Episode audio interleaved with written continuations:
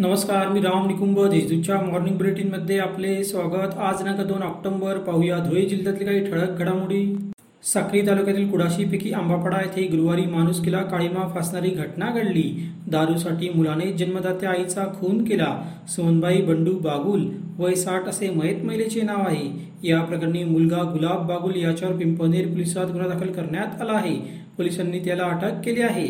ATM बदलून cloning करून नागरिकांची फसवणूक करणाऱ्या आंतरराज्य टोळीला एलसीबीच्या पथकाने जेरबंद केले. त्यात चौघांचा समावेश असून ते हरियाणा राज्यातील आहेत. त्यांच्याकडून रोख रकमेसह नऊ लाख एकोणसाठ हजारांचा मुद्देमाल जप्त करण्यात आला. त्यांनी देवपुरात केलेल्या गुन्ह्यांची कबुली दिली आहे. खानदेश शाहीर कलावंत वारकरी मंडळातर्फे विविध मागण्यांसाठी ठिय्या आंदोलन करण्यात आले. क्यूमाइन क्लब समोर झालेल्या या आंदोलनात तीनशेवर कलावंत सहभागी झाले होते. मंडळातर्फे मागण्यांचे निवेदन जिल्हा परिषदेच्या सीओंना देण्यात आले. शैक्षणिक फी माफी द्यावी अशी मागणी करत शुक्रवारपासून राज्यातील निवासी डॉक्टरांनी बेमुदत संप सुरू केला आहे. त्यात हिरे वैद्यकीय महाविद्यालयातील डॉक्टर देखील सहभागी झाले आहेत. या संपामुळे रुग्णालयातील रुग्णसेवा विस्कळीत झाली आहे. धुळे शहरातील वडजाई रोडवरील हाफिज सिद्दीकी नगरातील एकाकडे चाळीसगाव रोड पोलिसांनी छापा टाकला.